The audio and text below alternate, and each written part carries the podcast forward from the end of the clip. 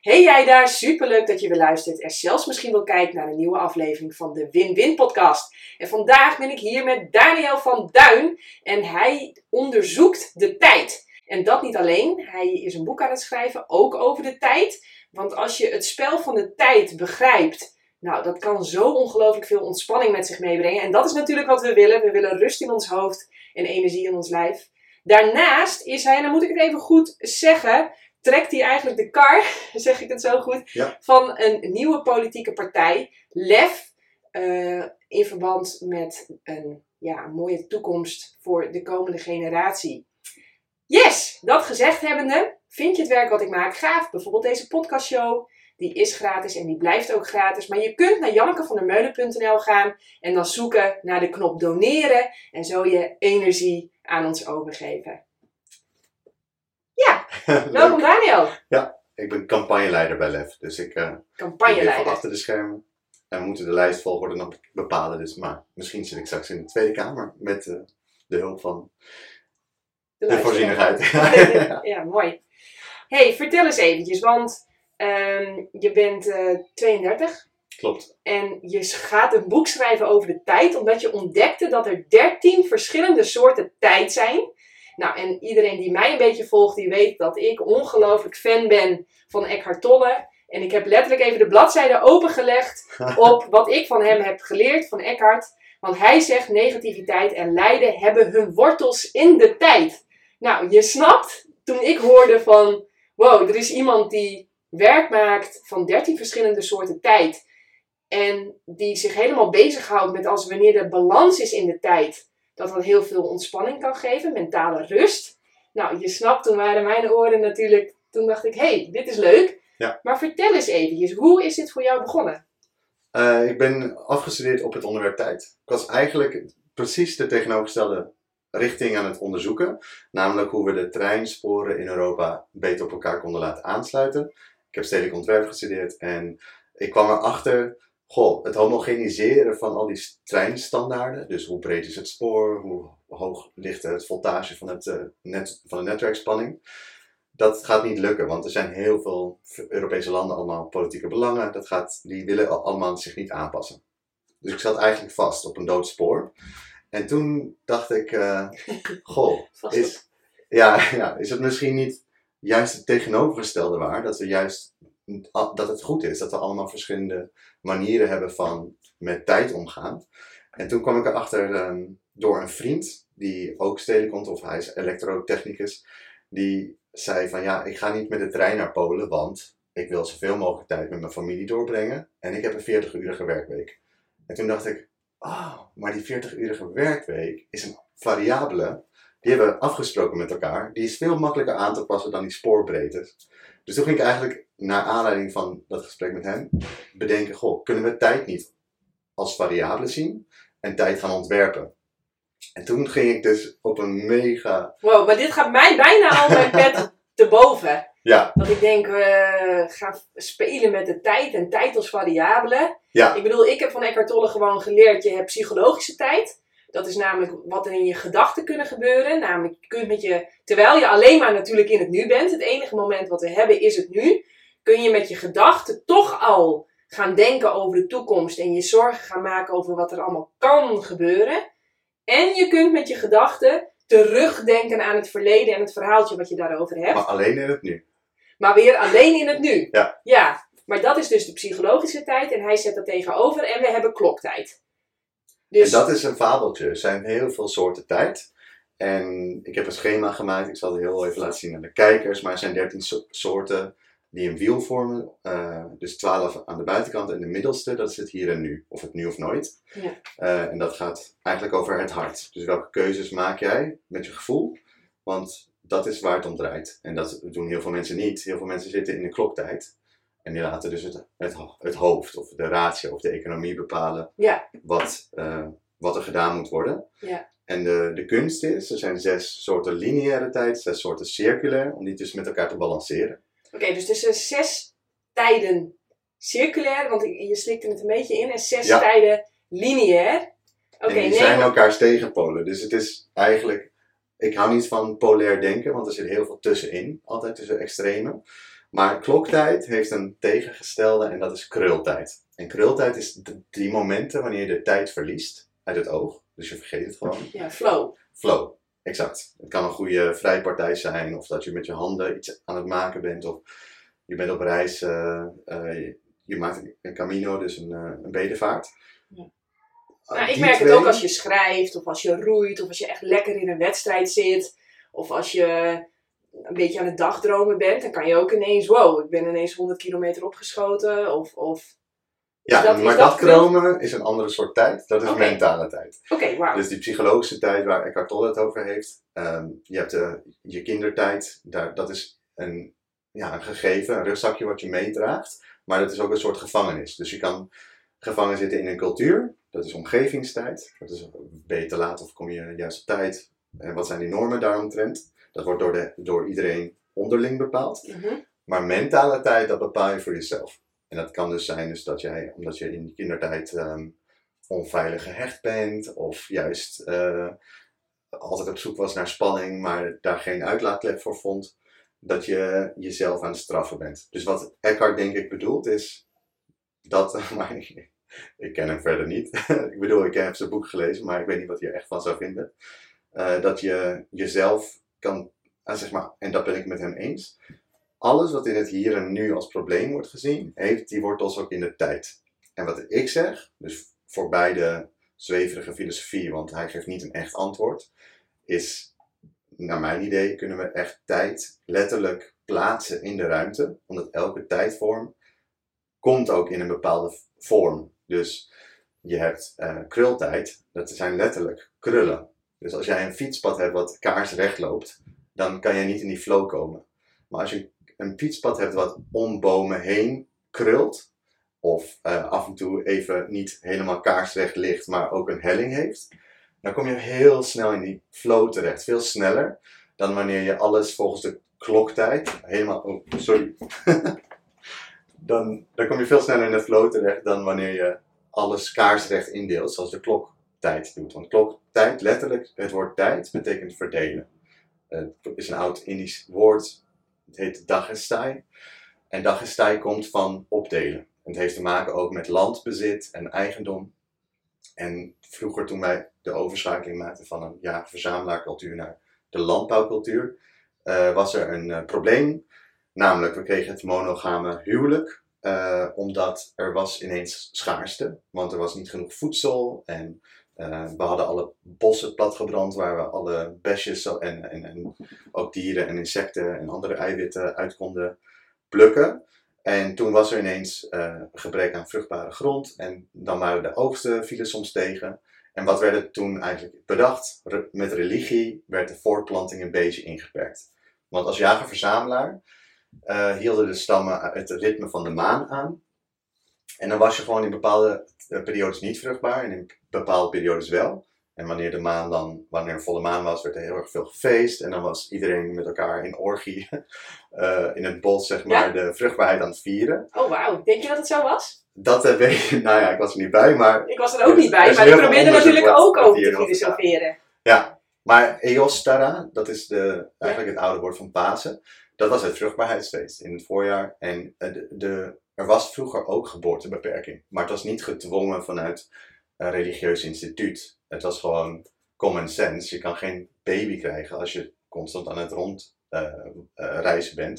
In ieder geval niet in de mate waarin landbouwers dat deden. Landbouwers hadden wel heel veel voedsel in voorraad. Dus heel veel graan, maar ook een monotoon dieet. Daar weet je alles van. Ja. Ehm, en zij moesten dus eigenlijk eh, heel veel eh, landbouw vergt heel veel menskracht, heel veel handen. Dus ze moesten heel veel kinderen baren. eh, terwijl die jagers-verzamelaars hadden overvloed om zich heen. Dus Ja. die hadden gewoon niet zo, zoveel kinderen nodig. Nee. En zij planten zich minder snel voort. En daarom zijn ze ook in de geschiedenis uiteindelijk weggedrukt in termen van populatie of bevolking.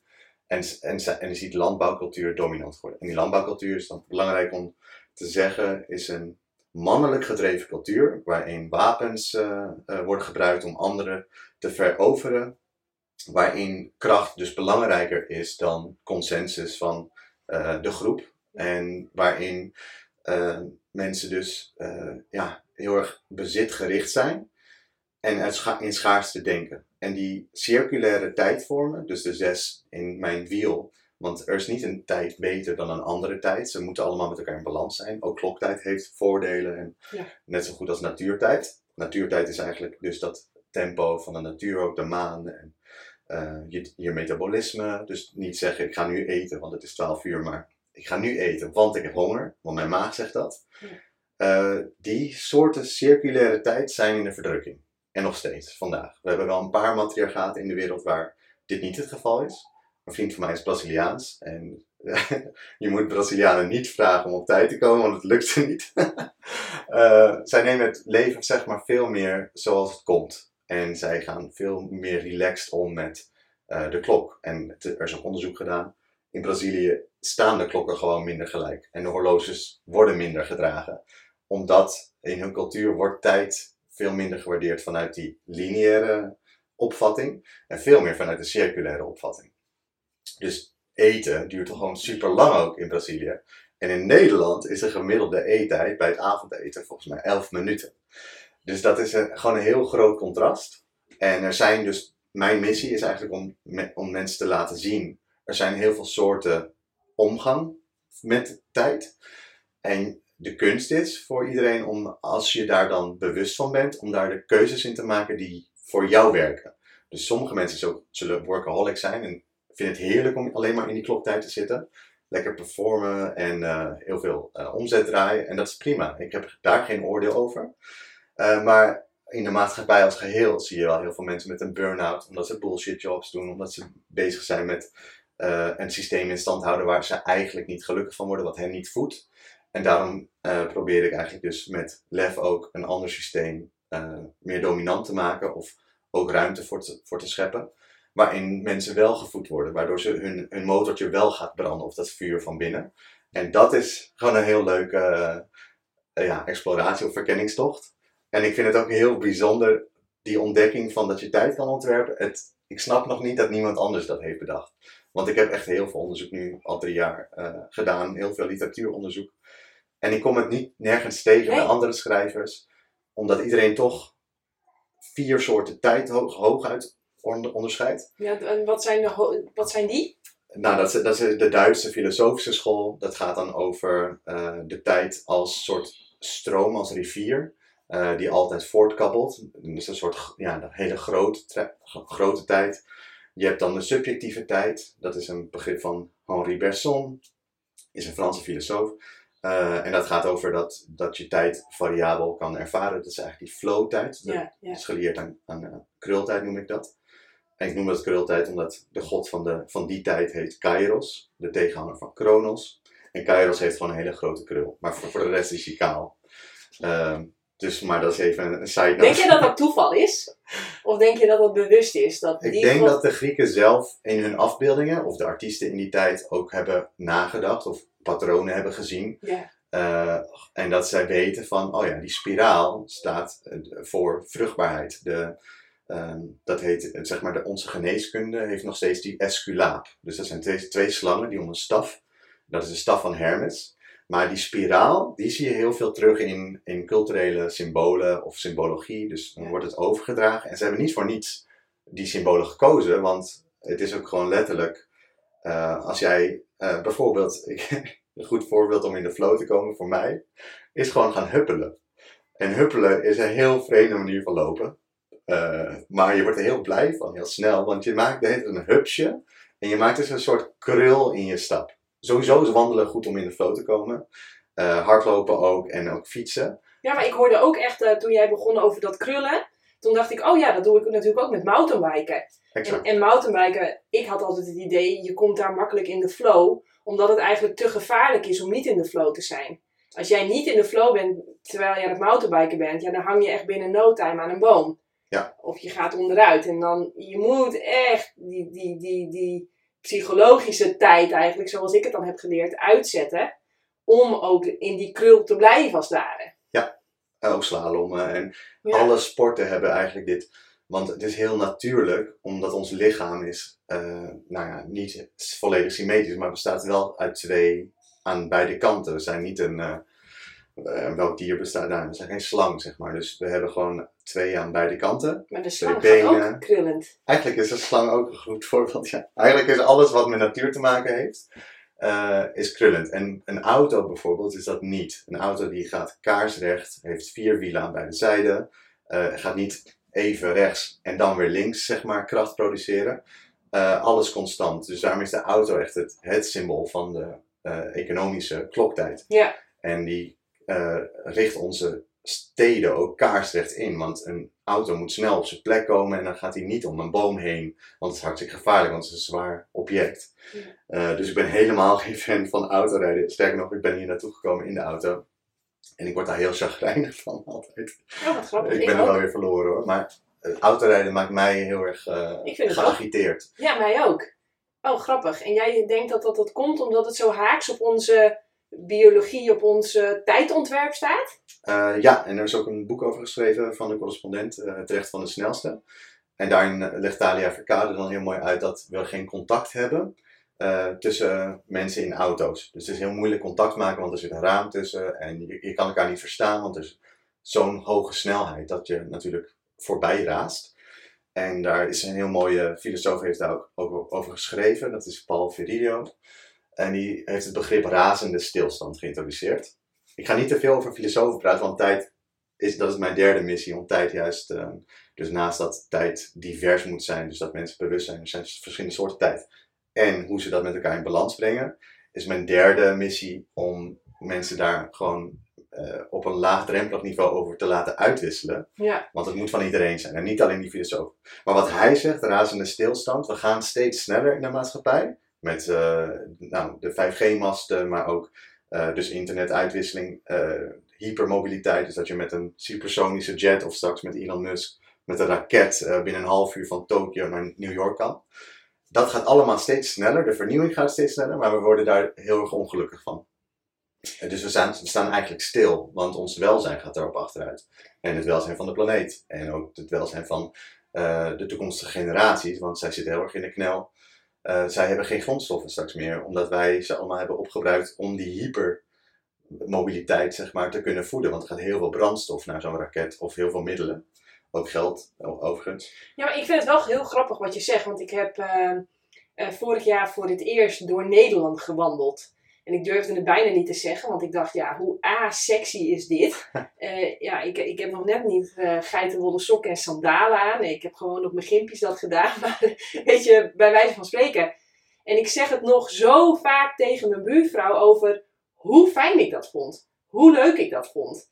Dus ik, ik vind, je zegt wel iets interessants, want ik heb toevallig ook een hekel aan autorijden. Ik merk wel dat sinds ik in de auto bijvoorbeeld naar Eckhart Tolle kan luisteren, dat ik het, of naar een podcast, dat ik het leuker vind. Ehm, maar ja, ergens, ja, ik vind het, het, het, triggert mij eventjes. Dit, maar dat heeft dus ermee te maken dat wij bewegen ons dus, wij hebben een ritmische manier van voortbewegen. En als dat eigenlijk geblokkeerd wordt door jezelf vast te zetten in een vliegtuig of een auto of een raket, dan bewegen we wel, maar wij missen zelf dat ritme. Met als gevolg dat we, ja, dat je vast zit of zo.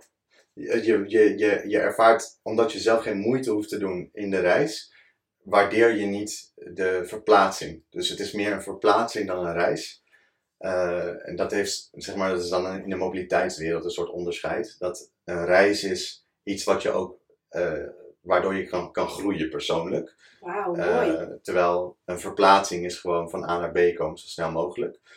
En inderdaad, eh, wandelen is eh, zeker in eigen land de manier om van de burn-out af te komen. Dus dat is een van de makkelijkste. Ja, maar je moet het wel, je moet wel die schoenen aandoen en gewoon gaan blijven lopen. Want het, het, het is zo simpel, weet je wel. Het is bijna. Dat is ook grappig dat ehm, een van mijn eh, eh, adviezen in, in, in een boek, dat heet Pluk de Tijd, eh, is gewoon slapen is ook een wondermiddel. En we zitten allemaal ehm, vermoeid dan na een dag op werk, omdat we naar het scherm heel veel hebben ges- gestaard. Maar het is gewoon heel simpel. Zorg voor voldoende slaap. Ja, maar ja, dan moet je wel het lef hebben, lef, om de dag af te sluiten. En om te kunnen realiseren dat in deze 24-7 maatschappij, waar nooit iets af is, dat je dat ook durft los te laten. Ik, ik kom nog iedere dag mensen tegen die zeggen: Ja, maar ik moet eerst even dit afmaken. Of ik moet eerst dat nog even kijken. En dan zeg ik altijd: Kap ermee, want in deze maatschappij er is nooit iets af. Nooit. Nooit. Dus je moet zelf het lef hebben om te zeggen van ja, stop tot hier en niet verder en ik ga lekker vroeg naar bed.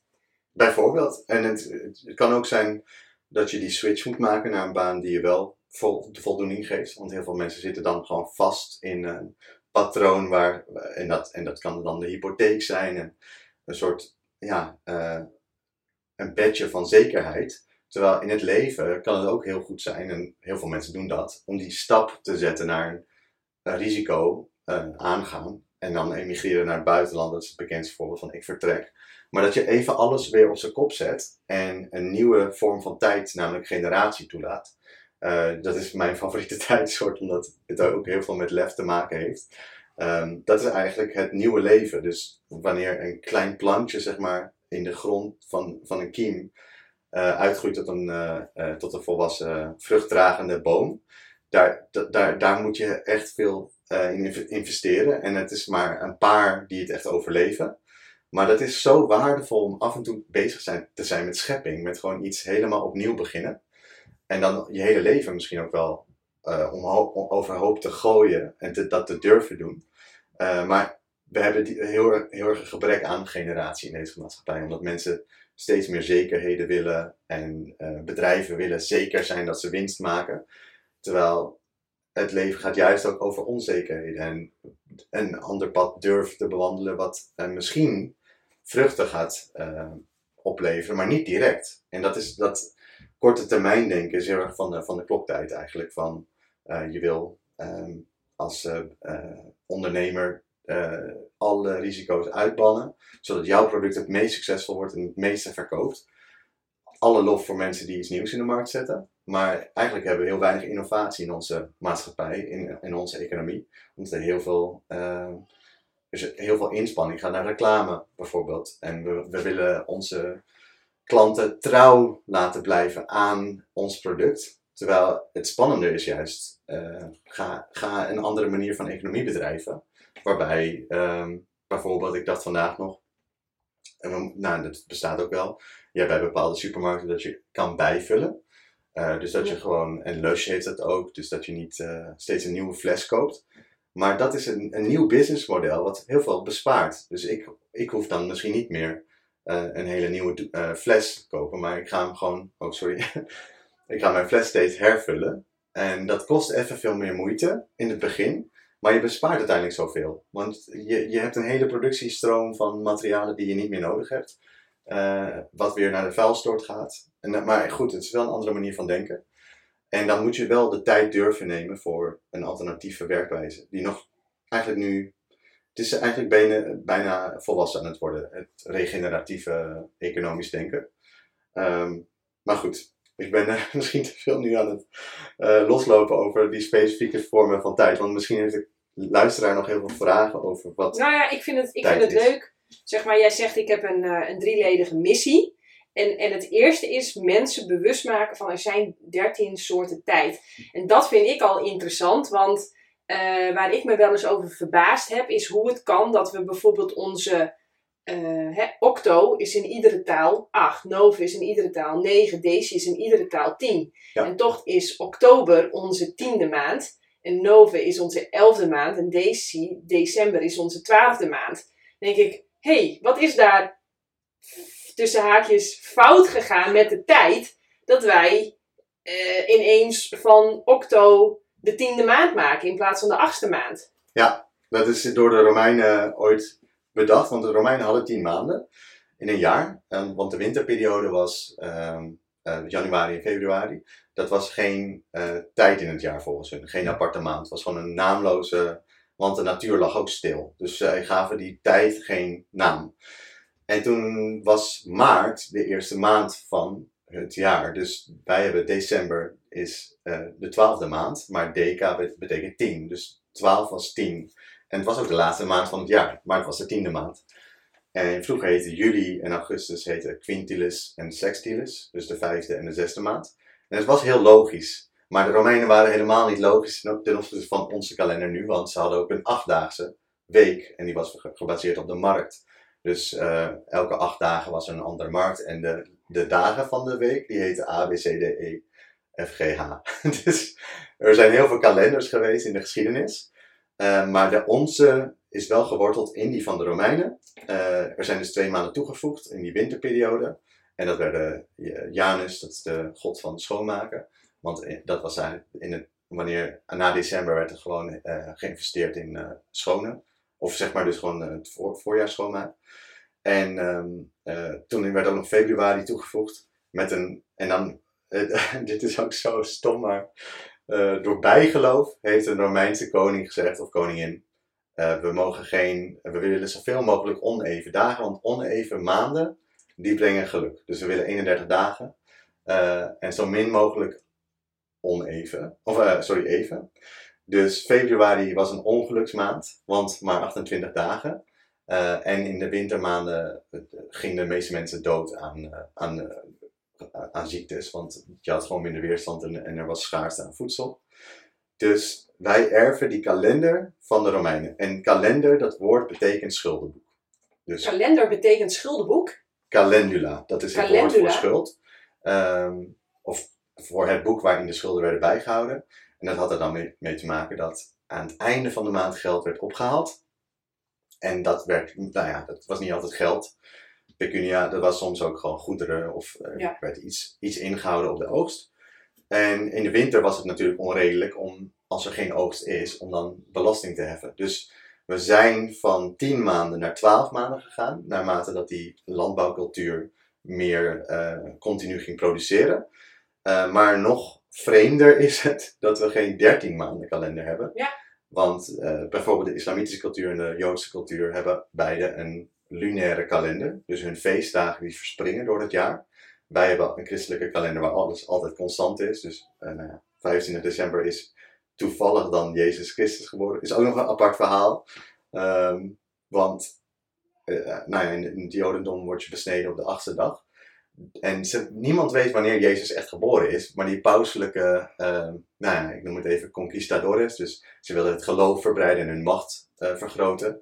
Die hebben toen bedacht, nou, we gaan die, uh, nou ja, de, de heidense religies, gaan we versmelten met die van ons.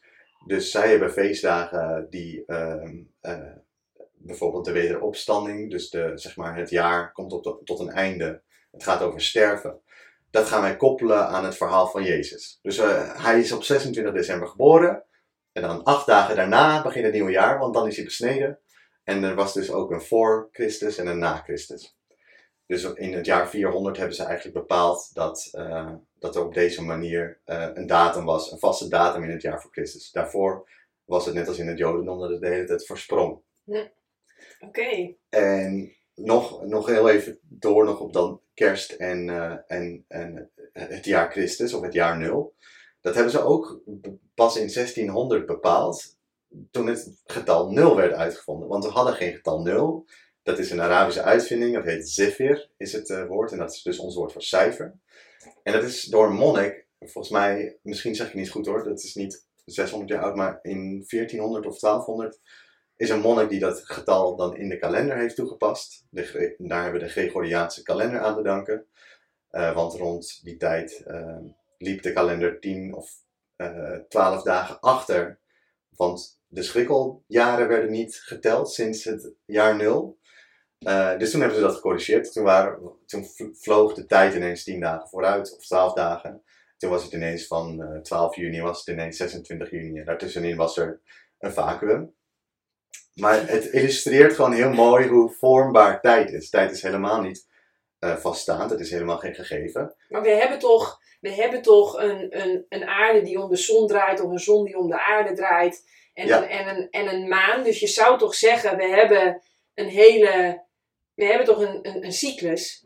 Die is ook bij, zeg maar, super regelmatig. Ja. Als je er zijn kleine variaties in, dus een zonnejaar wijkt van jaar tot jaar ook een beetje af. Of de ellips die de, uh, die de aarde maakt om de, om de zon. Um, Maar het is nooit perfect en het is dus heel menselijk om dat dan willen controleren en dan in cijfers vangen, waar, waardoor Ja. het voorspelbaar wordt. Ja. Maar het leuke Dat aan is- tijd is het, is, het stroomt, het is altijd anders. De rivier waar jij je voet in steekt, volgens Heraclitus, eh Pantarei, de, de rivier is nooit hetzelfde en de mens is nooit hetzelfde. Je wordt er getransformeerd, kom je daaruit als je in die rivier staat, eh, want je hebt een ervaring erbij. En daarom is tijd echt zoveel meer dan dat rekenen en dat is cijfertjes vangen. Het is ook heel veel het zijn, dus niet het hebben van eh, ik heb nog 10 minuten op de klok. Wat, wat, wat betekent 10 minuten? Het is helemaal wij hebben er een verhandelbare eenheid van gemaakt in het kapitalisme.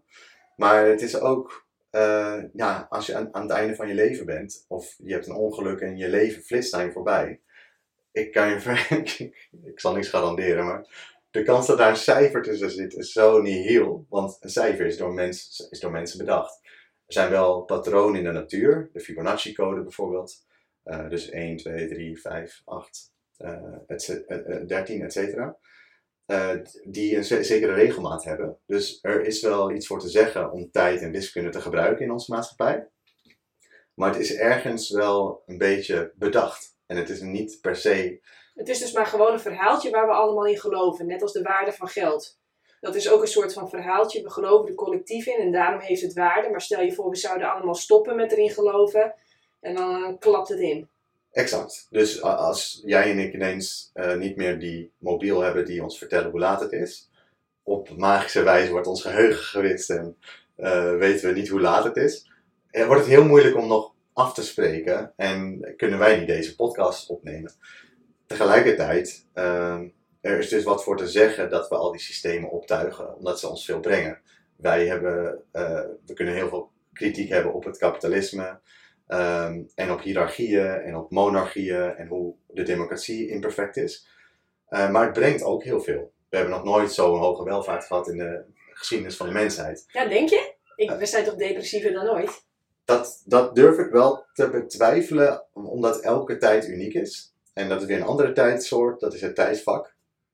En je kan nooit de ene tijd met de andere vergelijken, omdat het uniek is. Dus eigenlijk is het een soort vals eh, dilemma of een, een valse ja, ja, tegenstelling. ja, mooi, mooi. eh, dat me- ja, zeggen dat wij nu een dat wat ik dus net heb gezegd van wij hebben een hogere welvaart, Ja. dat is ehm, wel heel boeiend, want we zijn heel vaak geneigd als mensen om te denken in boven of onder of links of rechts. Ja, polariteit. Dat, Ja. dat, is, dat is de menselijke ervaring. En er zijn ook eh, mythische of sofistische, eh, eh, ja, gewoon er zijn geschriften van ehm Trismegister of eh, hij wordt anders genoemd in de mystiek. Ehm, maar Annie? de alchemie, zeg maar, die, die zeggen dan, ja, alles moet juist in oneven getallen komen, want, eh, maar zij denken ook weer in polariteit en zij denken ook heel erg in piramides. Dus zeg maar, de Illuminati hebben dan zo'n Ja. piramide, omdat het, het is een verhaal waarin sommige mensen superieur zijn aan anderen. En dat zit heel erg in ons denken en heel erg in onze taal, omdat, dan ga ik weer terug naar het begin, die landbouwcultuur eh, is daarbij gebaat. Die, die schaarste die is ontstaan omdat al die bossen zijn platgebrand en omdat er ehm, eh, competitie ontstond tussen... Ja, ik, ik denk dat dat ontstaan is omdat we hekken hebben geplaatst. exact. Eigenlijk is, is, is de aarde natuurlijk van iedereen. Maar ja, de, de grootste crimineel ooit was misschien wel diegene die zei van... Nou, ik ga hier gewoon hekken omheen zeggen. En nu zeg ik, dit stukje aarde is van mij. Dus ja, ik moet dat nu gaan beschermen. Ik moet, de hekken moeten hoger. De, de, de stekels moeten nog... eh, er moet nog meer stroom op. Ja, En, en, en ja, toen zijn we gaan beginnen om dingen naar ons hand te zetten. Volgens mij is daar heel veel, tenminste dat is het verhaaltje, zeg maar, wat ik gelezen heb en wat ik dan ook nu terugzie. Hè? Want daar zijn we ook dieren gaan domesticeren. Dat zijn nog steeds dezelfde dieren die we nu eten. Daar zijn we graan en mais en soja gaan domesticeren. Zijn ook nog steeds de dingen die we nu eten. Ehm, maar ik, ik ben ook nog, ja, ik vind het razend interessant, die hele geschiedenis. Want wie zegt niet dat we daarvoor een beschaving hadden, die, die misschien wel een veel groter bewustzijn hadden dan we nu, die ons echt uitlachen met zo'n podcaststudiootje. Omdat die gewoon konden teleporteren, die hoefden niet eens te praten en dan toch konden ze misschien wel al weten eh, ja, wat, wij, wat ik dacht en wat jij denkt. Ja, er is geen manier om dat zeker te weten Nee. of dat heeft bestaan. Maar deze discussie begon even omdat jij zei, we hebben misschien wel meer, meer welvaart dan ooit tevoren. En nou ja, en dat is een valse uitspraak van mij, want Ja. het is niets met elkaar te vergelijken. Precies. En we zitten vaak wel heel erg vast in, die, eh, in dat denken in, in eh, een boven of een onder. Ja, En die temporele orde, zo heet dat, daar is veel over geschreven door Jaap Goudsblom, wat ook een van mijn eh, inspiratoren is. Dat is twee jaar geleden overleden. Maar eh, kun je zijn naam nog een keer zeggen? Jaap Goudsblom is, een, ja, ja, ja. was een hele goede vriend van Norbert Elias, die ook een bekende socioloog is. En zij, hij heeft eigenlijk het, eh, bestudeerd hoe etikettes zijn overgedragen. Dus ja, etiket is een manier van doen, of eh, wat is beleefd, wat is onbeleefd. Ja. Hij heeft een theorie over eh, differentiatie en, ehm, of hij, ja, het is, een- het is moeilijk in twee zinnen samen te vatten, maar Je mag ook tien zinnen gebruiken. ik, eh, ik, ik zal het kort proberen eh, te vatten. Jaap Goudsblom zegt, doordat mensen technologie zijn gaan gebruiken, zijn ze ervan afhankelijk geworden. Maar de technologie eh, maakt dus een nauwer pad naar de toekomst toe. Je wordt, eh, het is meer padafhankelijk, omdat we het vuur zijn gaan gebruiken, maar ook eh, de stoomkracht in, naar de industriële revolutie, maar ook bij de landbouwrevolutie. Het graan, we zijn afhankelijker daarvan geworden. Maar het creëert ook heel veel mogelijkheden. Dus er is diversificatie en specialisatie. Ja, ja, maar dat komt omdat normaal moesten en jij moest bezig zijn met het eten en ik moest bezig zijn met het eten en jij moest je schoenen poetsen en ik moest mijn schoenen poetsen. Hè? Dus we waren eigenlijk de hele dag bezig om zelfvoorzienend te zijn. Maar als jij op een gegeven moment gaat zeggen, ja, ik ga wel voor het eten zorgen, Janneke, dan kun jij de hele dag schoenen poetsen. Ja, dat creëert natuurlijk eh, dat ik niet meer de hele dag eh, besjes hoef te gaan plukken. Eh, maar het zorgt er ook voor dat ik niet meer de hele dag lekker besjes hoef te plukken. Dat is toch eigenlijk wat hij zegt? Ja, en dat is dus een wederzijdse afhankelijkheid, Ja. waardoor de complexiteit van het systeem toeneemt. Ja. Dus we hebben die hiërarchieën nodig om, en die rolverdelingen om te kunnen functioneren zoals we nu doen. Dus wat wij eten vandaag de dag in de supermarkt is, ik, denk ik wel, het meest gevarieerde dieet ooit.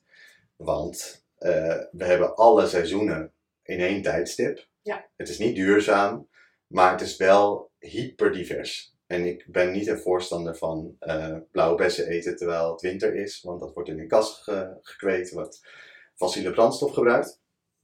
Maar het is wel heel goed voor je dieet, want je kan het hele jaar door vitamine krijgen. Dus we zijn wel gezonder in dat opzicht.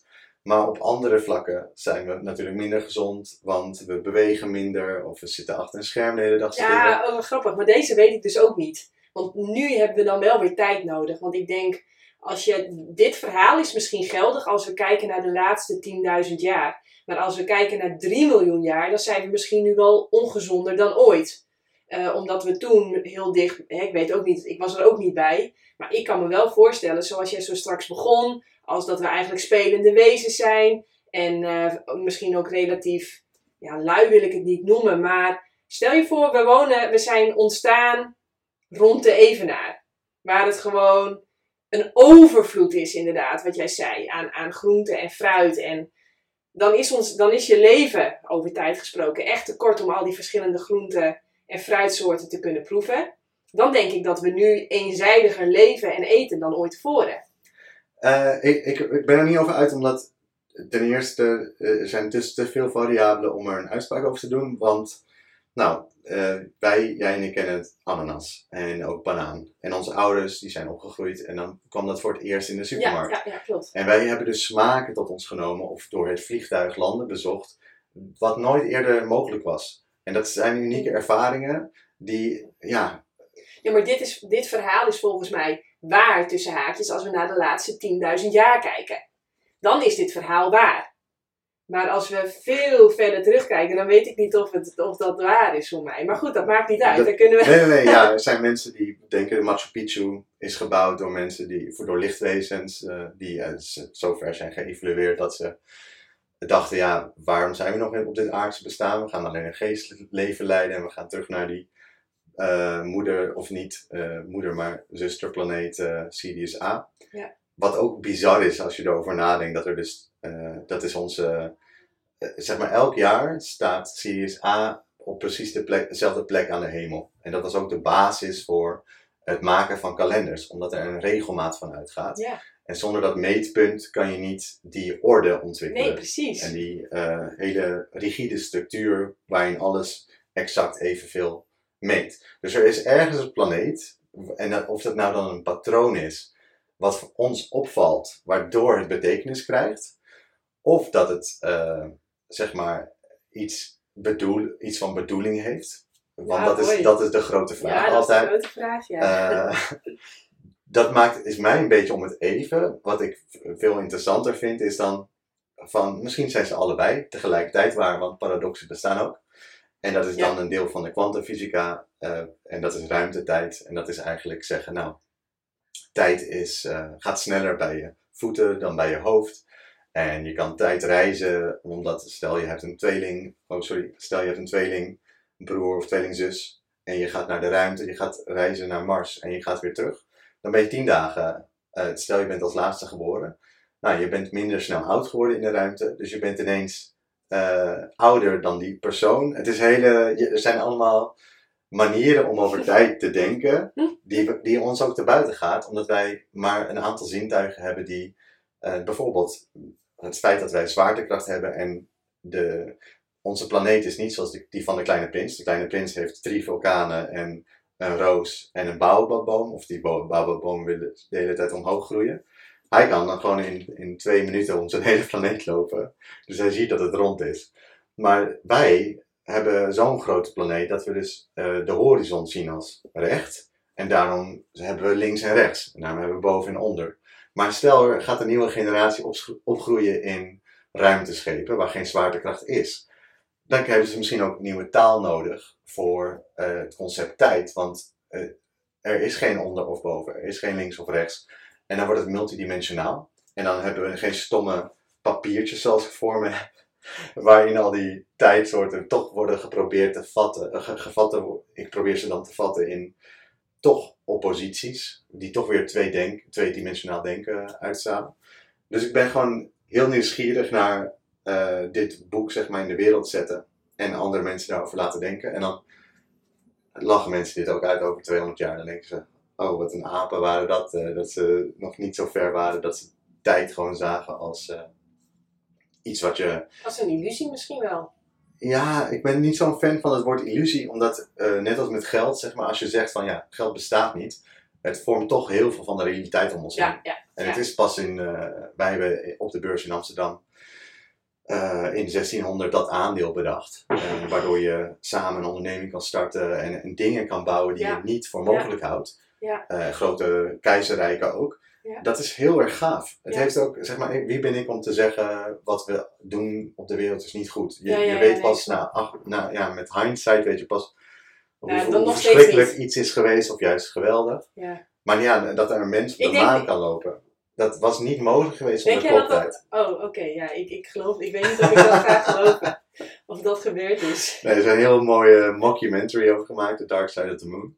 Ehm, en The Dark Side of the Moon is zeg maar de, de donkere kant van de maan waar, die wij nooit zien, want de maan gaat om de aarde heen en eh, dan, daarin zeggen ze dat Stanley Kubrick de maanlanding heeft eh, in scène gezet. Er is ook een mooie documentaire over The Shining. ehm, dat is een horrorfilm van Stanley Kubrick en daarin zitten heel veel verwijzingen naar de maan Ja. landing en dat hij dat allemaal. Nou, het is heel grappig. Maar wat ik heb met dat soort theorieën, zeg maar, ik, ik zie het gewoon als entertainment. Want dat is het tijdvak ook. Het tijdvak is eigenlijk een verhaaltje. Oh, sorry. Het, het tijdvak is een verhaaltje, eh, een kader. En je laat iets zien en je laat heel veel niet zien. En dat is de kunst eigenlijk. Ook, jij had het over hacken en de wereld opdelen in, in hokjes. Eh, althans, zo vertaal ik dat e- Ja, ja. dan even tijdvakken is eigenlijk de hele geschiedenis van we, we, we zetten ergens een label op, maar ook een getal. Ja. Dus een waarde, eh, een prijskaartje. Dat is ehm, heel beperkt, want wat is, zeg maar, stel jij koopt dit huis, wat is het over 500 jaar nog waard? Geen idee, maar nu heeft het een, een super specifiek prijskaartje. Ja. En dat is een verhaal, want jij moet, stel je wil dit huis verkopen, wat helemaal niet het geval is, het is puur hypothetisch. Ja, ja, ja. Eh, jij eh, wil daar 500.000 euro voor hebben. En om die 500.000 euro te vangen, ga jij een verhaal vertellen. Ja, Namelijk, ja, ja. het is mooi gelegen, je bent hier aan het water, eh, dit en dit en dat. Maar wat je er niet bij vertelt, is alles wat misschien gebrekkig is. Dus eh, nou, door klimaatverandering wordt heel Noord-Holland straks één groot moeras. Wil je hier dan nog wonen als er overal muggen zijn en, en, en er geen supermarkt te bereiken is? Want er is geen weg meer, je moet alles via het water doen. Ja. Eh, Maar dan drijft deze woning niet ja, je hebt een hele slimme investering gedaan misschien. Ja. Hoewel, ook een ARK moet volgens mij het water uit elke 40 jaar of zo om, deze onderhouden te worden. Nee, ik Nee. deze niet. nee, maar grappig. Ik, ik, ehm, ik ga het even proberen samen te vatten. Is dat, dat wat we met geschiedenis doen, is eigenlijk, we hebben een, een, een heel verhaal, maar we gaan de loop leggen op een heel klein deel van dat verhaal. En pats, dat gaan we dan vastleggen in de boeken met foto's en verhaaltjes. En dan denken we, zo was het toen. Exact. Terwijl, zo, Het zo verandert was, het, zo was het toen inderdaad, maar er was nog veel meer toen. Ja, die hele reden dat we nu dan discussies hebben over standbeelden van eh, eh, Pieter Koen en eh, ja, gewoon al die mensen die vroeger aan de onderdrukking hebben gedaan. Dat is heel erg, ja, het patriarchaat zet heel veel mannen op een voetstuk die met, met, met brute kracht overal eh, enorm huishouden. En die vallen nu van dat voetstuk, want wie, wie heeft ooit het voetstuk gemaakt? is een heel kleine groep mensen die bepaalde dat er een standbeeld kwam, een commissie die niet gekozen was, die geen afspiegeling was van de bevolking. Ja. Dus ik snap heel goed dat er heel veel woede is in de maatschappij, omdat die normen steeds veranderen. Wat is goed gedrag en wat is een echte democratie? Ja. En wat we nu zien, en daarom heb ik LEF ook opgericht, eh, is dat onze democratie eh, door partijleden of door partijen wordt bepaald. Helaas kan ik ook niet zeg maar, verkozen worden zonder partij, dus heb ik er toch één moeten oprichten. Ehm, maar die, die mensen zijn helemaal geen afspiegeling van, van, jij, van jij en ik. Dat, eh, zeg maar, jij en ik zijn in een provincie, wonen in een provincie waar heel veel politici misschien vandaan komen, maar mensen uit de achterhoek, die, hebben, die worden al veel minder vertegenwoordigd. Mensen met zonder diploma worden helemaal niet vertegenwoordigd. En die, al die mensen hebben ook een rijke manier van denken. En die diversiteit, die is heel erg nodig om goede besluitvorming te nemen. En ik denk, als je met het oog op de toekomst een goed besluit wil nemen, moeten al die visies zijn uitgenodigd aan tafel. En moet je daar een soort echte interactie hebben en niet een theaterspelletje. En dat is de politiek. Ja? Dat is heel erg dat, dat vak van wij kiezen wat we laten zien en alles wat lelijk is, dat gaan we niet laten zien. Ja. Eh, of juist, het wordt, ze, ze tonen ook heel veel lelijke dingen, vind ik zelf dan. Ehm, maar die, die, diversiteit die kunnen we alleen bereiken als we ook jongeren een stem geven. En wij willen dus als, eh als LEF zijnde als eerste ter wereld en unicum, een soort, we zijn ook een soort partij gebaseerd op tijd, al die 20% van de Nederlandse bevolking die onder de 18 is, die niet mag meepraten, ook uitnodigen voor oplossingen. Want zij zijn de toekomst. Waarom laten we hun dan niet meepraten over Oké, de ja, toekomst? ik vind het echt direct aan, bijna een slecht idee. Want eh, ja, kinderen onder de 18, ze zitten het gros van de tijd op school. Daar wordt echt niet je geleerd hoe je moet denken, maar er wordt heel erg geleerd wat je moet denken. Eh, ik bedoel, kijk, ik weet bijvoorbeeld, hey, jij zei zo net ook over het klimaat. Nou, wat is dan het klimaat? Klimaat is volgens mij het gemiddelde van hoe warm het ergens is geweest. Of Voor hoe, 30 jaar. ja, voor- of hoeveel het heeft geregend. En dat bepaalt dan wat voor klimaat we hebben. Maar het feit dat bijvoorbeeld nu.nl een aantal jaar al heeft gezet, ge- eh, gezegd van...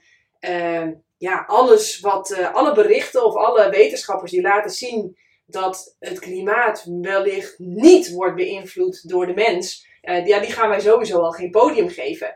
Dus die, die generatie van 0 tot 18, hoe, hoe, ik, ik snap dat je ze een stem wil geven, maar Ik wil je even eh, corrigeren, want ik geloof dat de klimaat wel door eh, mensen verandert. En 99% van de klimaatwetenschappers zijn daarover uit. En er is heel veel, er zijn, we hebben heel veel jaren gespendeerd ook aan het aandacht geven aan klimaatontkenners. En dat zijn mensen die dus door fossiele brandstofbedrijven worden betaald om nepwetenschap te bedrijven. En ik ben daar echt op tegen, omdat toekomstige generaties een aarde erven die dan dus op winst belust is. Want die oliereuzen betalen nergens belasting, zijn eh, gif aan het dumpen in onze leefomgeving. Ja. En we houden hen dus in het zadel Ja. door zulke nep-wetenschappers die klimaatverandering in twijfel trekken, Ja. eh, door die een podium te geven. Dus ik, dat even daarover. Ja, ja, maar ik, ik, ik, ik- even filosoferen, hè. Want ik heb bijvoorbeeld, hè, ik geef voor klimaatgesprekken, ben ik letterlijk eh, met mensen ook bezig om ja, te denken en te praten over dat klimaat. Maar ik had op een gegeven moment wel zoiets bij mezelf van haal ik milieu en klimaat niet door elkaar? Dat- Hebben wij niet een milieuprobleem? Hebben we niet een economisch probleem? Hebben we niet een probleem met ons belastingstelsel? Of hebben we daadwerkelijk ook echt een probleem met het klimaat? En ik, ik ben het met je eens. Volgens mij is er niemand op de aarde die, gaat ont, die ontkent dat het langzaam ietsje warmer wordt. Eh, Dat- Waar alle problemen in hun oorsprong in hebben, ook volgens Eckhart Tolle, is die tijd. En wat mij betreft ook de diversiteit. Dus verschillende soorten tijd moeten met elkaar in balans brengen. En dat geldt dus ook voor verschillende leeftijden. En om terug te komen op het verhaal van jongeren. ehm, ik wil niet jongeren letterlijk in die Tweede Kamer zetten. Want als je hun zou vragen hoe zouden we samen dingen besluiten, hebben we daar dan een kamer voor nodig waar alles via wetgeving moet gebeuren? Hebben we dan stokken en wortels nodig om mensen echt in beweging te krijgen? Of gaan we gewoon met z'n allen spelen en iedereen uitnodigen om mee te spelen? En kunnen we er een eh, interactief iets van maken waar geen rechter aan te pas komt? Want het is heel erg bedacht allemaal, zeg maar. Een trias politica, eh, de democratie in, Rome, in, Athene was helemaal niet zo... eh, dus de klassieke democratie, de directe democratie. Daar werd gewoon ja, van mening gewisseld op een marktplein. Het was niet zo complex. Eh, wel dus niet toegankelijk voor slaven, barbaren, vrouwen en kinderen. En eh, dat voor kinderen geldt vandaag de dag nog steeds. Ehm, barbaren waren dan gewoon buitenlanders, dus mensen die eh, geen staatsburgerschap hadden van Athene. De kinderen hebben een aantal krachten. En dat zijn verbeeldingskracht, het is fantasie en het is ook speels zijn en nieuwsgierig naar hoe iets werkt. Dus ze hebben een heel groot lerend vermogen. Andere leeftijdsgroepen hebben andere talenten. Dus eh 50-plussers zijn supertalig, want je brein bereikt een hoogtepunt qua, qua, qua ehm, je lexicon. Dus hoeveel woorden je kent. Ehm, nou ja, 40ers kunnen heel goed leiding geven, omdat ze weten inmiddels met hun ervaring hoe, ze, hoe de hazen lopen en hoe mensen zeg maar, gemotiveerd zijn om, om ergens hard voor te gaan rennen. En senioren, grootouders, die kunnen misschien heel goed wijsheid doorgeven die ver- verloren dreigt te gaan. Dus ehm, eh, kennis over vroeger, eh, waarvan we nu zeg maar, zijn vergeten van. Nou, zij, zijn, zij, zij weten nog hoe het is om zonder mobiel te leven. Eh, Dat en weet dat ik was- zelfs nog. ja, wij, wij allebei. Maar ook bijvoorbeeld dat er nog geen eh, trein reed tussen Amsterdam en Hengelo. Weet ik veel. Het is allemaal, zij kunnen ons heel erg nederig maken over de luxe die we bezitten. Ja, dus eigenlijk wat jij zegt is neem alle generaties mee in je, in je, in je besluitvorming. Ja, en, en zorg er dan voor wel dat die eh, krachten van de jongere mensen, dat die wel letterlijk aanwezig zijn en gezien worden. Dus het is niet van we gaan eh 30 zetels ehm, vullen met kinderen en die krijgen dan niks te zeggen, want die moeten meedoen met de volwassenen. Nee, juist de volwassenen die al verkozen zijn, die 18 plus zijn. Overigens vaak zijn parlementariërs ouder dan 30 of 35. Er zitten heel weinig mensen in van die, ook van de jongeren. Eh, dus daarom komen we daar als, als LEF ook voor op. Ehm, maar al die mensen die ouder zijn, moeten ook meer kind worden. Want zij zijn dat ontleerd. En zij zijn vergeten dat, er, dat dingen vormbaar zijn. En dat, dat, dat alles waar we ooit eh, voor hebben gekozen, of misschien gewoon hebben overgenomen van de vorige generatie, dat het helemaal niet vaststaand is. Dus, dus, nou ja, Nederland loopt straks onder water in eh, 2030, 35. Want de linker eh, Antarctische ijsplaat is afgebroken en eh, de gletsjers smelten nog sneller dan we hadden gedacht. Dan gaan we met z'n allen misschien wel naar Zweden verhuizen en bestaat Nederland niet meer. Nou, we kunnen dat moeilijk voorstellen op dit moment. Maar de jongere generatie weet dat al. Die zijn al veel verder in dat proces. Die hebben ook veel minder binding nog, want ze, zijn niet, eh, ze hebben geen 80 jaar bagage van ik wil dat Nederland eh, eh, blijft bestaan en dat, dat is een heel vaststaande identiteit. Nazistaten zijn ook maar gewoon bedacht in de 1800 toen Duitsland en Italië werden gevormd. Ehm, dus lang van kort, wij hebben echt zoveel te winnen als we die cirkel groter maken en, en ook de, de, het perspectief of de blik van jongeren volledig benutten. En dat betekent niet alleen hen inspraak geven, het betekent ook dat wij moeten veranderen. Dus dat wij eigenlijk open moeten staan, hen serieus nemen, luisteren in plaats van zenden.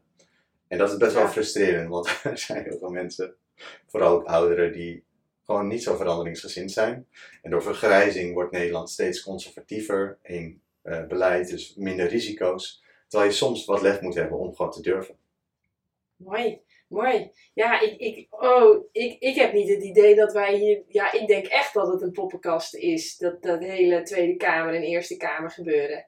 Het, het, stamt ook van elkaar af. Dus het theater, zeg maar, de, het amfitheater, door de Romeinen, door heel Europa verspreid, bewust om hun cultuur, zeg maar, gemeengoed te maken via theaterstukken, werkt op dezelfde manier. Dus de logos, pathos, ethos, dat zijn gewoon acteurskwaliteiten.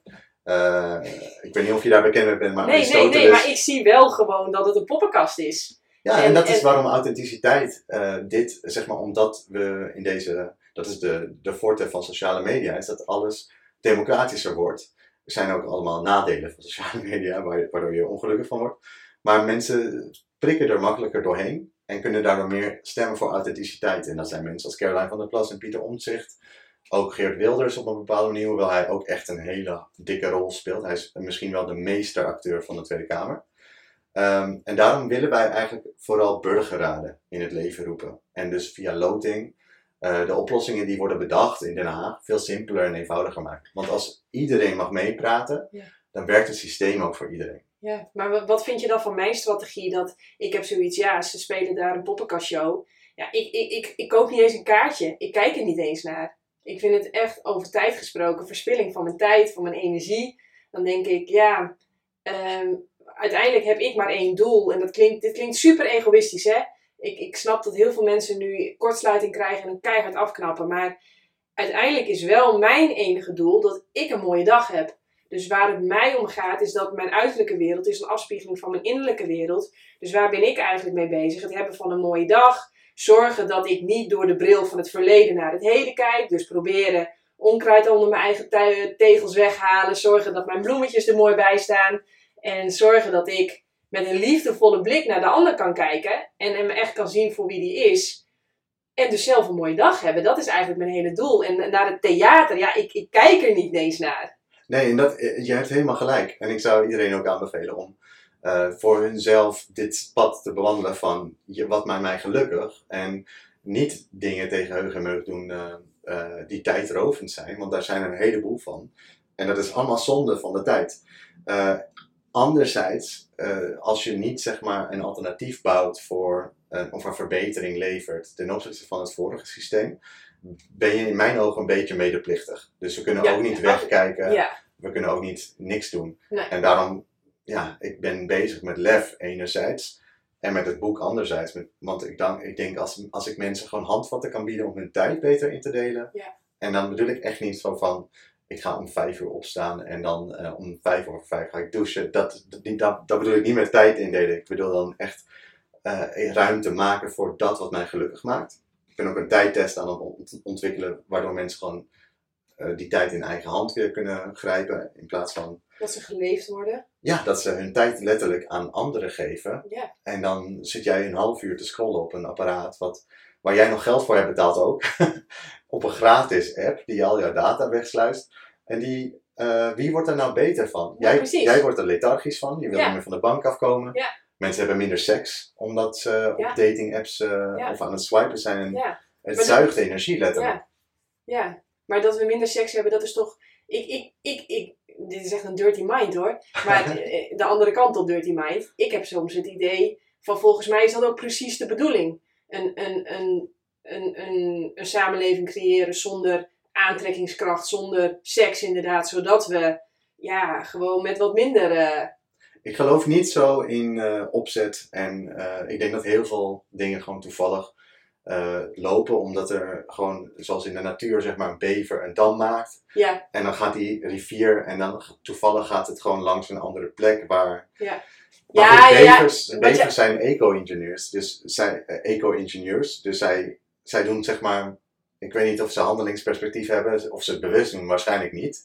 Maar ze schaden het milieu daar niet bij. Natuurlijk is bij die sociale media op, eh, bedrijven is er opzet in het spel. Zij, zij hebben een verslavend product ontwikkeld.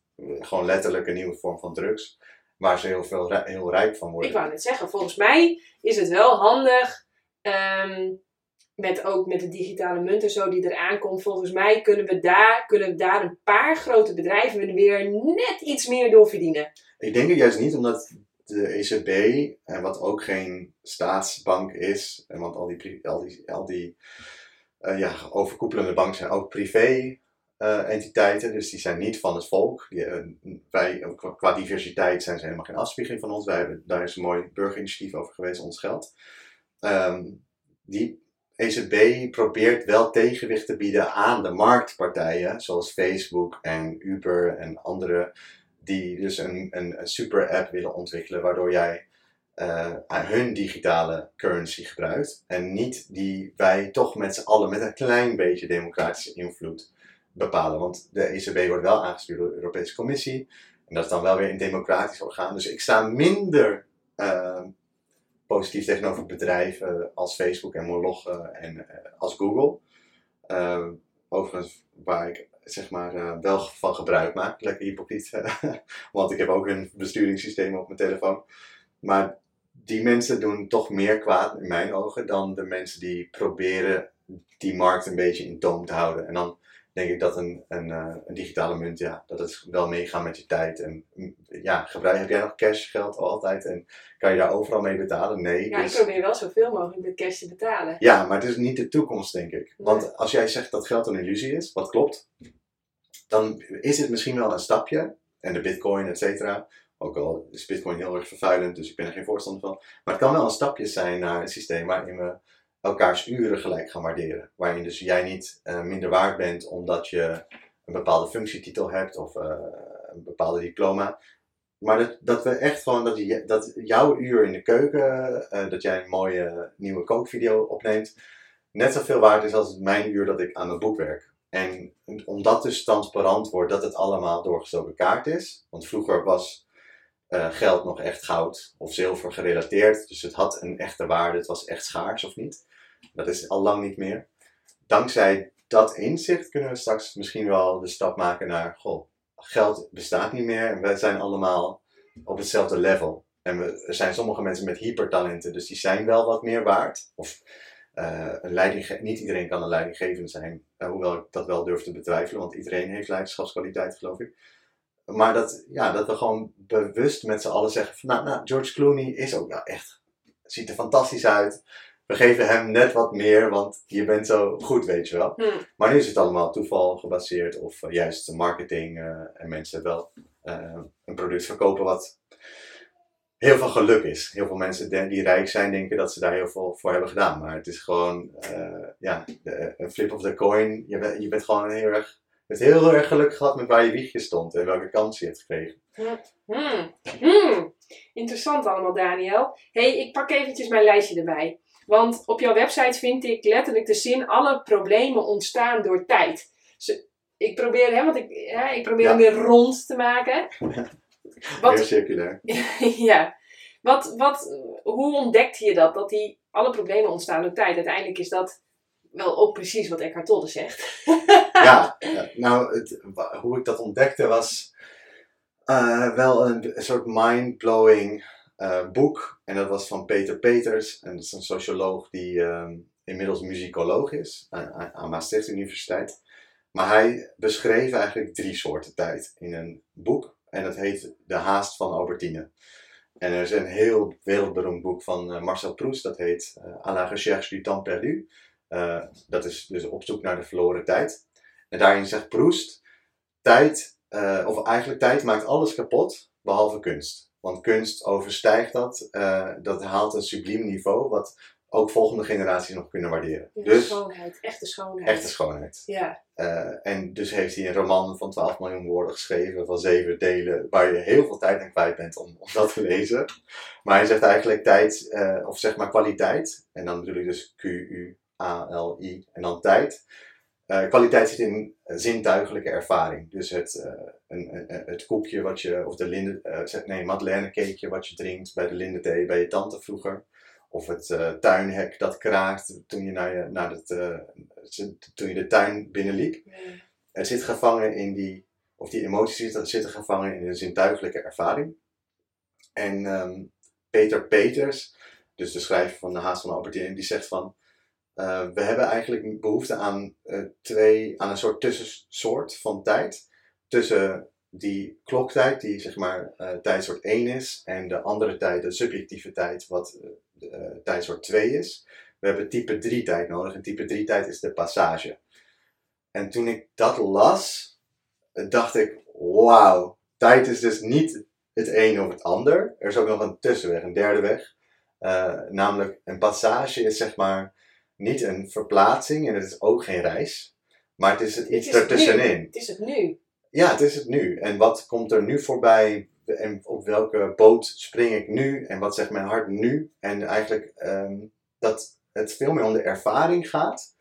Um, maar tegelijkertijd rekening houdt met al die sociologische constructen. Namelijk, uh, we hebben wel tijd nodig om te overleven op de moderne manier van, ja. uh, van interactie. Dus uh, hij beschrijft op weergaloze wijze hoe KLM zeg maar, de schema's uh, uh, uh, verzorgt. En, en stel er is een onderdeel kapot van, van een vliegtuig in Barcelona. Hoe ze met heel veel, hoe ze superveel in het werk moeten stellen. Om jou als reiziger dus van A naar B succesvol te krijgen. En daar zit heel veel achter de.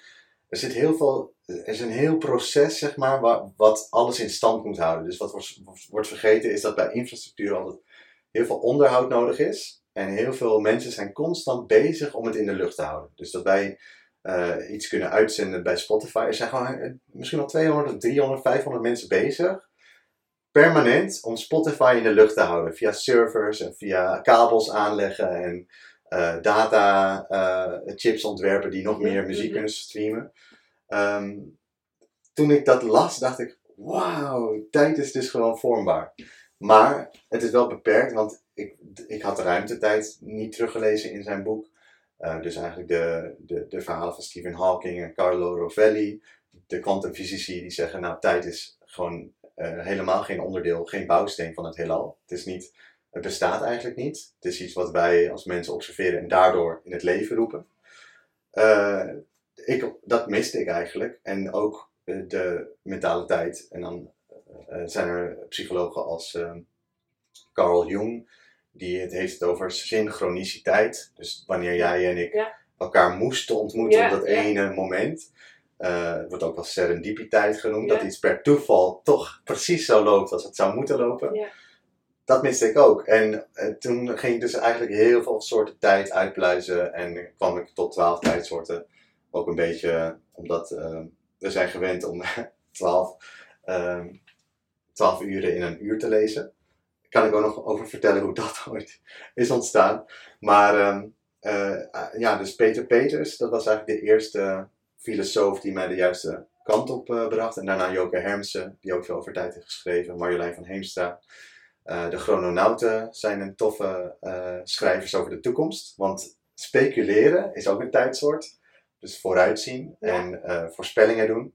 En sommige mensen kunnen dat heel goed. En waarom kunnen ze dat dan? Dat is super bijzonder. Je hebt eh, in Japan ook mensen die de beurs voorspellen en die daar echt wat super rijk mee worden.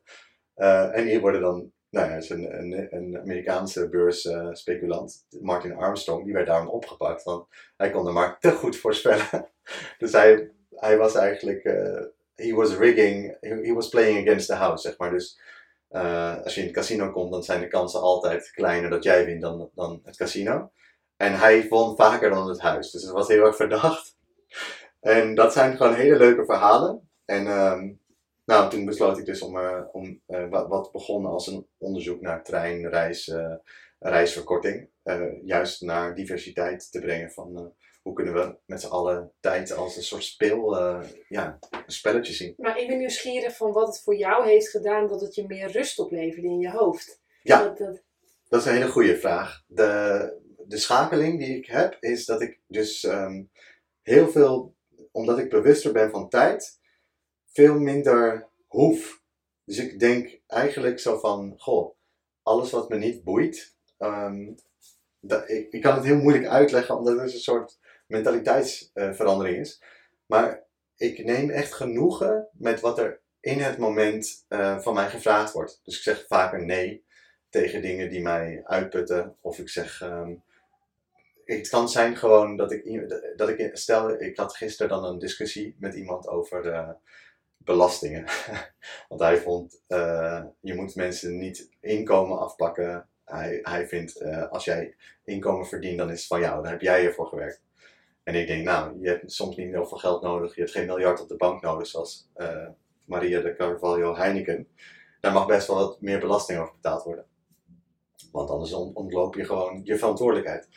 Maar ik, had, ik merkte eigenlijk dat ik helemaal niet gelukkig werd van die discussie. Dus toen heb ik gewoon gezegd, ja, dit boeit me eigenlijk niet zoveel. Nog een hele fijne dag. Ja, dus jij had liever geluk dan gelijk. Ja, en dan be- ben ik gewoon, ge- heb ik gekozen van, ik ga hier niet mijn tijd meer aan eh, besteden. Ja. Ehm, Choose your battles zouden wij in, eh, op, de, op, op de straat tegen elkaar zeggen.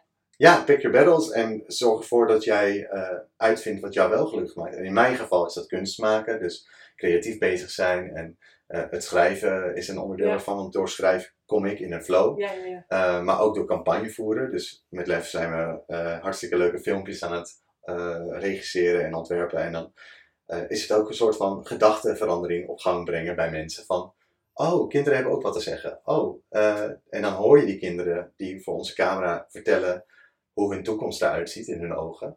En dan denk je, wauw, ik heb dit nog nooit gehoord, weet je wel. Wat leuk dat ik dit mag doen, wat een Ja. feest. Ja, Dus het leven is er gewoon een heel stuk lichter geworden. En dit klinkt misschien heel bizar, maar ik was laatst op de, de Pride en ik was jarig de dag daarvoor. Of ik was jarig op de Pride.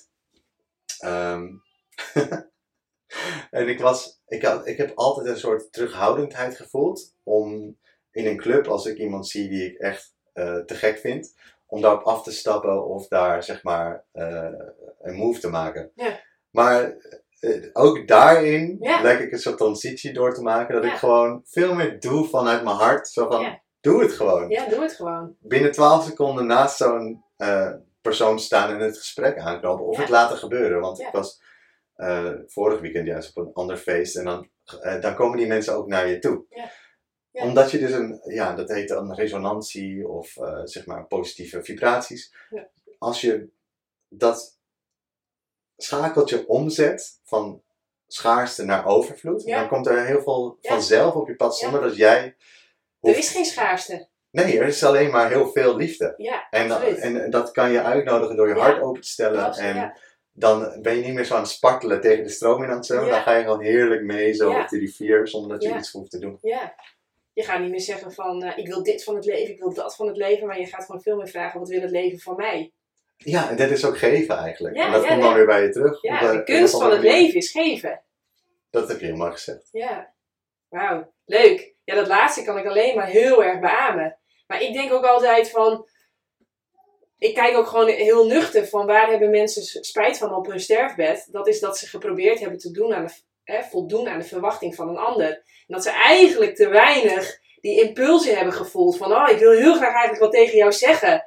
Eh, ja, ik, ik zeg het ook gewoon. Als ik heel graag iets tegen iemand wil zeggen, omdat ik diegene leuk vind of mooi vind, of omdat ik iets I don't know, iets voel. Maar ik heb ook altijd de, de mooiste gesprekken. En dan zeggen mensen tegen mij: Hoe kan het dat jij van al die mensen die persoon eruit pikte en, en met die wilde praten? En dat is zo gaaf. Ja, maar dat is voelen en doen.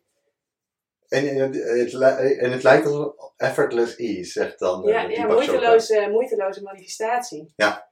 Ja. Heel magisch. Ik kwam, kwam ook dus laatst iemand tegen. Maar dat heeft jou dus, wacht even, sorry dat ik Ja, door je heen praat. Want ik wil, hem, ik wil hem rondmaken. Dus door veel meer bewust te zijn van tijd, kreeg je eigenlijk veel meer lef. Door mensen aan te spreken, door, meer, door vaker nee te zeggen, door... Ja, want eh, die, die middelste tijdsoort, dat nu of nooit, Ja. dat is de belangrijkste. Dus dat is zeg maar, eh, ook die, zeg maar, het symbool van het hartje is ook half lineair en half circulair. Dus er zitten Ja, twee ja, bogen in en er zit ook die hoek in, zeg maar, van ja. 90 graden. Oh, mooi. En eh, het hart en hoofd komt daarin samen, want je, je moet niet zeg maar, je verstand helemaal links laten liggen Nee, van nee, nee. nee. ik ga hals over kop verliefd op iemand achterna, maar die mooi. gaat mij misbruiken. Of, Ja, eh, je, je moet ook ergens wel denken, goh, is dit een verstandig idee? Ja of nee? ja, ja, nou ja, het gaat er volgens mij om, sorry dat ik weer door je heen praat, maar dus hou vast wat je wilde zeggen. Maar dat jij je kloktijd gebruikt in plaats van de kloktijd jou gebruikt, om het maar even in jouw taal. Ja, of, of zoek die krultijd letterlijk op, want dat, dat ben ik dan ook gaan oefenen, of eigenlijk bewust zijn van, ik ben eigenlijk gaan observeren, zo van, oké, dus waarom, ik woon in een hofje, ik woon daar met eh 65 anderen, het zijn hele mooie galerijen, eh, een soort neo-renaissance-achtige, het lijkt een Italiaans palazzo. We hebben allemaal onze eigen keuken, badkamer en, uh, en, uh, en, eigen voordeur. Maar we hebben ook één gezamenlijke entree, een tuin en een washok. En je maakt altijd praatjes met elkaar. En het is alsof de tijd stilstaat in de Lutherhof. Want je hebt daar dus uh, alle leeftijden wonen. Um, en er verandert heel veel niet, want je, er is daar een soort oude bestuurscultuur van uh, je moet je aan de regels houden en na acht uur is er geen lawaai, je mag niet op zondag verhuizen en um, er is een portier die brengt de krant rond en um, je moet daar ook een relatie goed mee onderhouden. Dus het is een heel bijzondere vorm van wonen.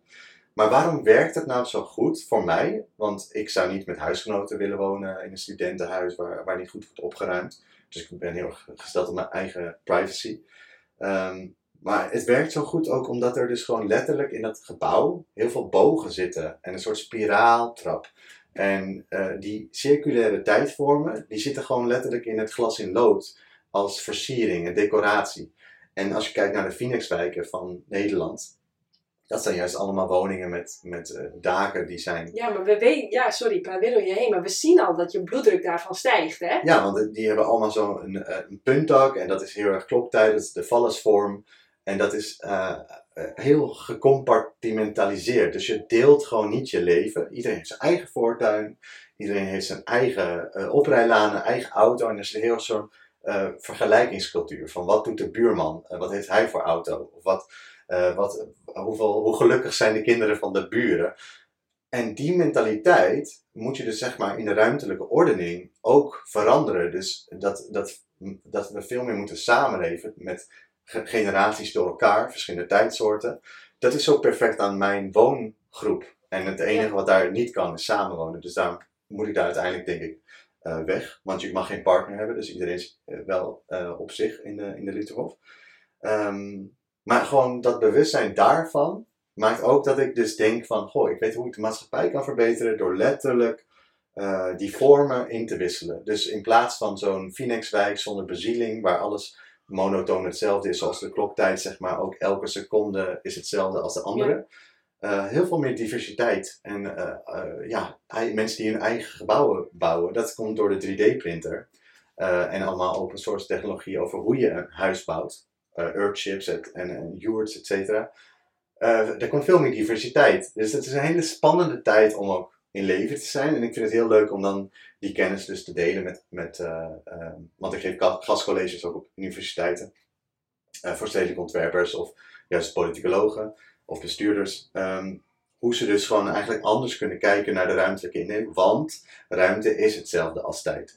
En daar zit, de, de, dat noemt Einstein de, de, de fabric of space and time. En zijn ontdekking daarin is gewoon super letterlijk. Dus gewoon door wat je draagt, de kleding die je draagt, of zit daar wel of niet een driehoek in. Jij hebt bijvoorbeeld een hals die, is, uh, uh, die loopt rond, dus dat is heel circulair. Dus daardoor voel ik me niet door jou bedreigd. Ik draag toevallig een overhemd. Een overhemd is een gesneden kledingstuk. Dat communiceert uh, hiërarchie. En als ik een oorbel zou dragen met een, ik heb toevallig een hank in, maar als er een driehoek in zou zitten, dan zou ik eigenlijk, het is eigenlijk dat patriarchaat, wat communiceert via die lineaire tijdvorm en matriarchaat uh, communiceert in uh, golven. Dus letterlijk kunnen we gewoon overal keuzes maken. We staan aan een ronde tafel, daardoor zijn we veel meer geneigd om naar elkaar te luisteren. Als, wij, als dit een hoekige tafel was, dan stonden wij tegenover elkaar. En nu staan we dus ook gewoon naast elkaar. Dus het is, alles kan in de maatschappij worden vormgegeven met die soorten tijd. Uh, en nou ja, wat dat mij dan heeft opgebracht, zeg maar heel erg concreet, ik word gewoon heel gelukkig van mijn werk. Ik word heel gelukkig van het feit dat we dus gewoon dat tijd niet is wat op een klok staat. Hoewel het een heel krachtig uh, uh, beeld is, want um, dit combineert lineair en circulair ook. Dus uh, dat, dat had ik je ehm, eerder verteld, dat de 13 is een heilig getal, dat in de getallenleer. Uh, en dat zit ook in die Fibonacci-reeks. Um, maar wat vergeten wordt is dus dat de, uh, er zijn twaalf apostelen en Jezus was de dertiende. Dus hij zit in dat centrum. En dat, dat dertien, dus dat er eigenlijk dertien maanden ook in een jaar moeten zitten. Um, we kunnen letterlijk met een kalenderhervorming mensen meer in de tijd brengen. Of meer in balans met hoe ze um, hun leven eigenlijk betekenis vol kunnen inrichten. Ja, want als vrouw heb je toch ook 13 keer een cyclus in een jaar? Ja, mijn zus die eh, heeft van die massages, want zij heeft menstruatieproblemen. Eh, en zij vergeet altijd dat ze niet 12 moet inplannen, maar die, die maanden die zitten helemaal niet juist, zeg maar, voor je Dus- menstruatie. Nee, oké, want uh, dus hoe vaak hebben wij een, een maand? Ja, de maand is afgeleid nog van de 13? maandcyclus en dan zijn er 13 maanden in een jaar. Ja. Hoewel de siderische, het siderische jaar is dus net wat anders, want het, het komt 10 dagen tekort. Dus een maandcyclus is 29 dagen of 27 dagen, afhankelijk van of je kijkt naar de rotatie van de maan of de relatie van de maan tot de aarde. Eh, maar lang verhaal kort, het gemiddelde daarvan is 28,3 of 27,9. Eh, dus je komt of tijd tekort of er blijft tijd over. Eh, maar dat, dat, is ook zeg maar heel rigide. Willen dat het lineaire en het solaire jaar eh, samenvallen. Dat is niet zo, want eh, ze hebben gewoon een eigen patroon. Maar vroeger eh, aanbaden wij dus ook gewoon maangodinnen. En stond de maan centraal in de samenleving. Sterker nog, de maan heeft heel veel invloed op niet alleen eb en vloed, maar ook op onze hormonen, hormonale eh, afgifte. Hoeveel, heel veel wetenschappelijke studies, waarvan er ook weinig zeg maar, worden gedaan. Maar als ze er zijn, die vinden geen verband. Ehm, maar dan denk ik ook ergens, je, je moet het ook wel willen zien of zo. Want het, het wordt waar wanneer je het ziet. Ja. Ehm, maar dat eh, zou super interessant zijn als we naast die zonnegod, want dat is Apollo, dat is eigenlijk ook Zeus, dat zijn grote, ma- machtige eh, figuren die zeg maar eh, een soort heerschappij eisen. Eh, als de maangodinnen, die staan voor overvloed, als we die vaker zouden aanbidden in de samenleving. En als ze dus het matriarchaat in de vorm van die circulaire vorm van tijd gewoon meer ruimte geven. Dus letterlijk op elke positie even vrouwen als mannen. En eh, eh, meisjes niet een andere opvoeding geven dan jongens. En zorgen dat. Er zijn natuurlijk verschillen tussen de sekses en met recht. Dus het, is ook niet de bedoeling dat we alles precies hetzelfde maken. Genderloos. Dat ook niet. Maar het is wel de bedoeling dat je gelijke kans hebt en dat we dat matriarchaat gewoon gaan uitnodigen in ons leven. Want ehm, ze- ja, de vrouw wordt zo gediscrimineerd in de gezondheidszorg. En bijvoorbeeld eh, goed eten, dat is ehm, Je bedoelt dat al die onderzoeken eigenlijk op witte mannen plaatsvinden. dat. Er is een oorlog gaande op het vrouwenlichaam. Niet alleen in de manier waarop het gewoon uitgekleed wordt getoond in de publieke ruimte, alsof het niks waard is. Want een man, mannenlichaam zie je veel minder vaak, zeg maar, eh, bloot. Ehm, gewoon ook de, de chemicaliën die in vrouwenlichaam worden gespoten. ehm, en eh, nou ja, dat de siliconen borsten toestaan, zeg maar. Wie heeft dat bedacht? Je gaat geen plastic in je lijf zetten? En eh, dat vrouwen de wordt verteld, oh je moet niet te dun zijn, maar je moet wel ook lekker curvy. En eh, dat is een modegril, dus elke tien jaar moet je er anders uitzien. Ik moet er niet aan denken als man. En dan ook nog al die make-up. En eh, ik gun iedereen om zich uit te dossen en mooi te maken. Da- daar niet van. Eh, en op festivals is het hartstikke leuk. En is het ook gewoon een, een ritueel wat eeuwen of millennia oud is. Om Ja. bij feestdagen Ja, extra maar wat ik wel interessant vind, is dat als we naar de natuur kijken, is het altijd dat mannetje wat zich mooi maakt. En de vrouw probeert er altijd, kijk maar naar de, hè, naar de simpele eenden die in iedere sloot zwemmen. Het mannetje heeft kleuren en die is prachtig en het vrouwtje is gewoon eigenlijk sober. En dat vind ik zo grappig, dat wij dat als mensen ook weer precies anders doen. Die Ja. probeert de, de vrouw de hele tijd zich mooi te maken. En de man die probeert eigenlijk een beetje, nou ja, hè, zo normaal mogelijk... eh, Ja, terwijl mannen zouden ook hele verschillende soorten baarden en ringen daarin kunnen doen. Of eh, ringen dragen en juwelen net zoveel als vrouwen.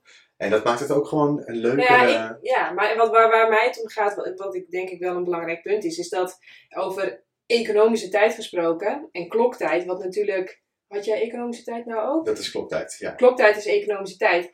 Dat is natuurlijk wel heel erg eh, mannelijk. En eh, de, ja, de, weet je, als vrouw, ja, de meeste vrouwen moeten ook gewoon 40 uur per week werken. Ehm, of ze daar hormonaal nou wel of geen zin in hebben, zeg maar. Of toe in staat zijn, of wat dan ook. Ik denk, ja... En het werkt ook, het, het is niet zo dat we eh, vrouwen zeg maar hetzelfde moeten behandelen inderdaad als mannen. Eh, sterker nog, mannen moeten juist misschien wat minder gaan werken. Dus in plaats van dat we zeggen, eh, we gaan eh, eh, mensen meer belonen voor meer werken, wat nu in, zeg maar, economisch gezien wordt aangeraden, want er is een arbeidstekort. Je kan ook met z'n allen rust houden.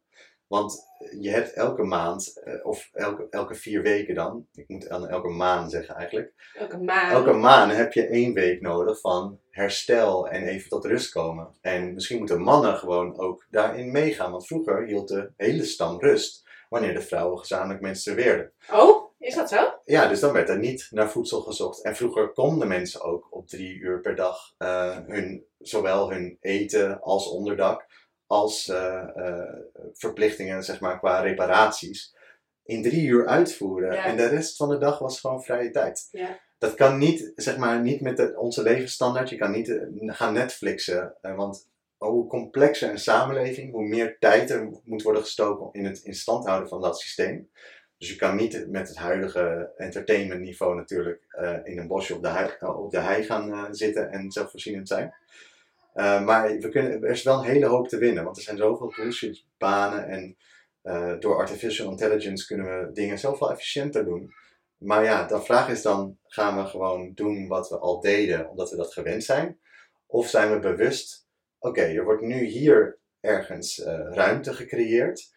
En we gaan dus niet een nieuwe baan verzinnen voor mensen, zodat ze toch bezig blijven. Nee, we gaan gewoon de, alle arbeidsuren reduceren. We gaan gewoon zeggen, iedereen gaat hooguit drie dagen in de week werken. En dan moeten we ook rond kunnen komen. Ook al zijn er tekorten in de ouderenzorg. Nee.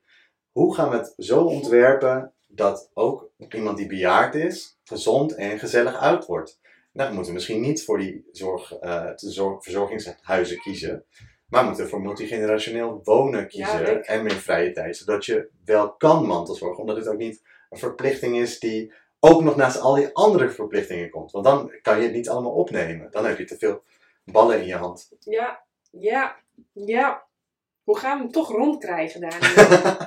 ja, we want er is nog zoveel meer te vertellen over tijd. Ja. Ehm, nou, wat ik mensen eh, vooral wil eh, motiveren is ehm, eh, straks, als het mijn boek volgend jaar in de winkel ligt, ik koop natuurlijk het boek.